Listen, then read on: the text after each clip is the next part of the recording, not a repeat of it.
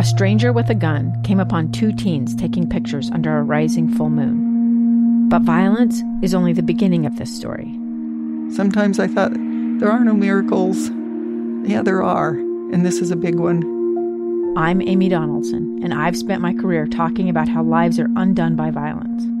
The Letter is a podcast about how lives are remade. Follow The Letter at theletterpodcast.com or wherever you get your podcasts. Inside Sources. Behind the scenes experience in Washington and around the world.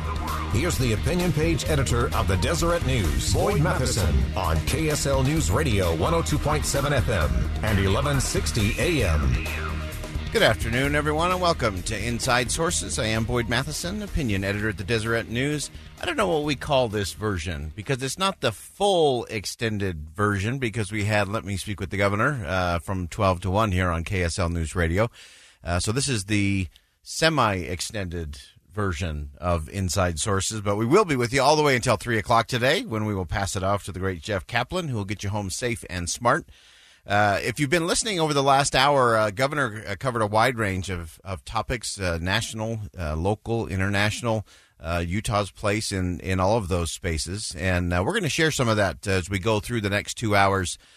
in particular, I want those of you who didn't get a chance to hear uh, the governor talk about the word recession and what that means in the state of Utah. That's a really critical piece, and I think the governor laid it out right in terms of how we approach it, uh, how we avoid becoming a self fulfilling prophecy, uh, and some of the things that Utah has been doing to make sure that the natural ebbs and flows of business cycles and the economy. Uh, that they don't impact us the way they do a lot of other places around the country. And then we'll also talk about uh, what uh, Vice President Pence can learn from the state of Utah. He's a former governor, and uh, we'll we'll talk about uh, what that means and states' rights and getting federalism uh, fully implemented. Get back to the laboratories of democracy that the founders intended us to have here in the country. Uh, so we'll continue to go uh, through that uh, throughout the next two hours, as I said, all the way until three o'clock today. And as always, we want to know what's on your mind. So shoot us a text on the Utah Community Credit Union text line 57500. Again, 57500 Utah Community Credit Union text line, only when it's safe because safety first. Uh, we got a lot of other things we got to plow through today. Some uh, interesting topics that are going to make you think. Uh, we're also going to have a little fun today. Uh, we're going to make you think. We've got uh, President Tuminez from Utah Valley University will be joining us at 2:05 today. Set your clocks for that one or pick up the podcast on the KSL News Radio app or KSL.com. You can go to the uh, podcast page, pick that up. Uh, she has a host of things going on. Uh, she's been down at UVU for a year now, so she's uh, coming up on her year mark uh, as president of that institution. We'll talk about the state of higher education and some of the challenges there. We'll also talk about what's going to begin over the weekend and into next week. Uh, the UN Civil Society Conference will be here in Utah. And President Tuminez and UVU have played a really interesting role uh, in that. So we'll we'll talk about that, what that uh, means, what that stands for. We'll also have a little fun today. If you haven't been following, there's actually been a full blown analysis on the playlist music for all of the presidential campaigns, including President Trump. And this analysis includes the style of music, the race of the artists the key words that are used in songs. Uh, and it is fascinating. So stick with us. We're going to have a lot of fun at uh, 220. Music on the campaign trail. What messages are these candidates sending through their music? Because when you're a candidate, everything you do sends a message from the colors that you use to the design of your logo to the backdrop you have when you're up on a stump or speaking in front of a group to the way you move through a crowd uh, even down to which food item you choose to eat at the state fair. All of those things send messages. And so these campaigns are uh, these are not uh, somebody's rando playlist. These are real music choices by the candidates in their campaigns. And so we'll take a look at what messages they're trying to send and what it means uh, rolling into the fall campaign. So we'll break that down a little bit uh, as we go along here today. All right, uh, we're going to hit a few uh, quick news items as we look at the day today. Everyone has uh, still been talking about Greenland uh, because now uh, President Trump's trip uh, to meet with the Danish Prime Minister has been called off, which is always an interesting thing. So he's canceled the trip to Denmark, and a lot of this is stemming over the battle. I don't think it's a battle for Greenland.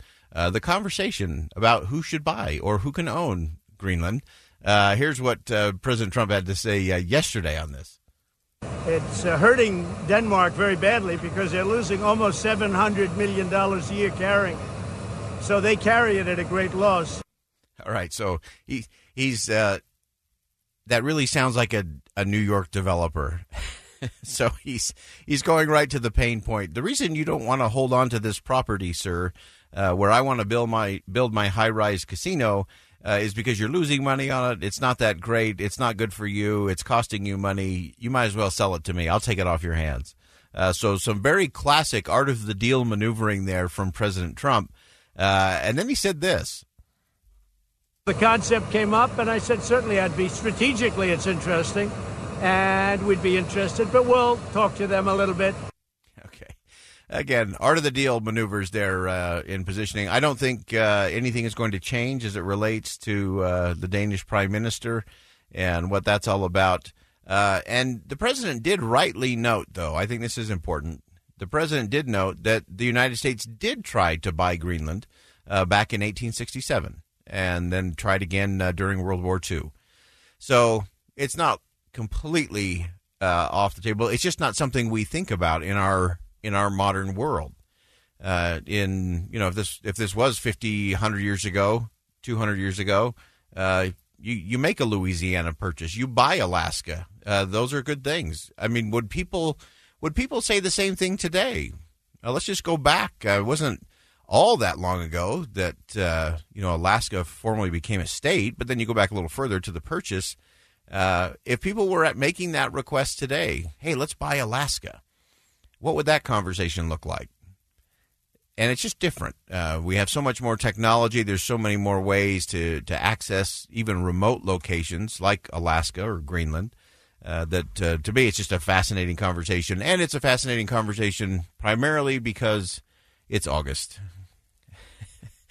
and uh, you've got the House and the Senate uh, out doing their in state work periods. And I know most people like to call that recess. And just on behalf of all of the good people who work in government, who work in congressional offices, who work in Senate offices, uh, who work in on the various committees, uh, and and people even in at the state level, you know, they'll they'll take some time off to do that, but it's it's not really time off. It's not a recess. It's a in-state work period or an in-district work period uh, and often you work more hours, longer hours, travel more because you're trying to get around your state. You're trying to meet with constituents. You're trying to still work on legislation you know is going to hit when you get back after Labor Day. Uh, you still have to do fundraising for campaigns, uh, and all the other things keep going. And so I do think it's important for all of us. It's it's easy to to lob shots at uh, Congress these days, and trust me, I have a very long list of reasons why uh, for the things that they're not doing, as well as for some of the things that they are doing. But this is not a recess. Uh, it's an in-state work period or an in-district work period, and, and we should validate that. And the the really good members of the staff uh, who who do the hard work behind the scenes to make sure that constituents have a great chance to interact with their member of Congress or their senator and uh, to create experiences that are that are meaningful and, and conversations that are important. So uh, I'm giving an, an official hats off uh, to the congressional staffers today uh, and declaring this not recess but in-state workday. So there you have it. All right, we're going to go ahead and step aside. When we come back, we'll talk about the vice president coming to Utah during his work period here in August. Stay with us. I'm Boyd Matheson, opinion editor at the Deseret News. Don't go anywhere, right here on KSL News Radio.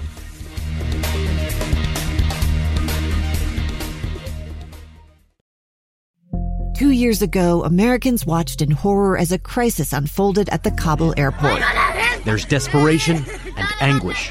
More than 80,000 Afghans have since arrived in America, but this story is still unfolding.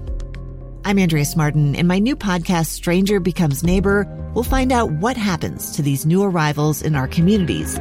Who would help our newest neighbors? Follow us at kslpodcast.com, Apple Podcasts, or anywhere else you listen.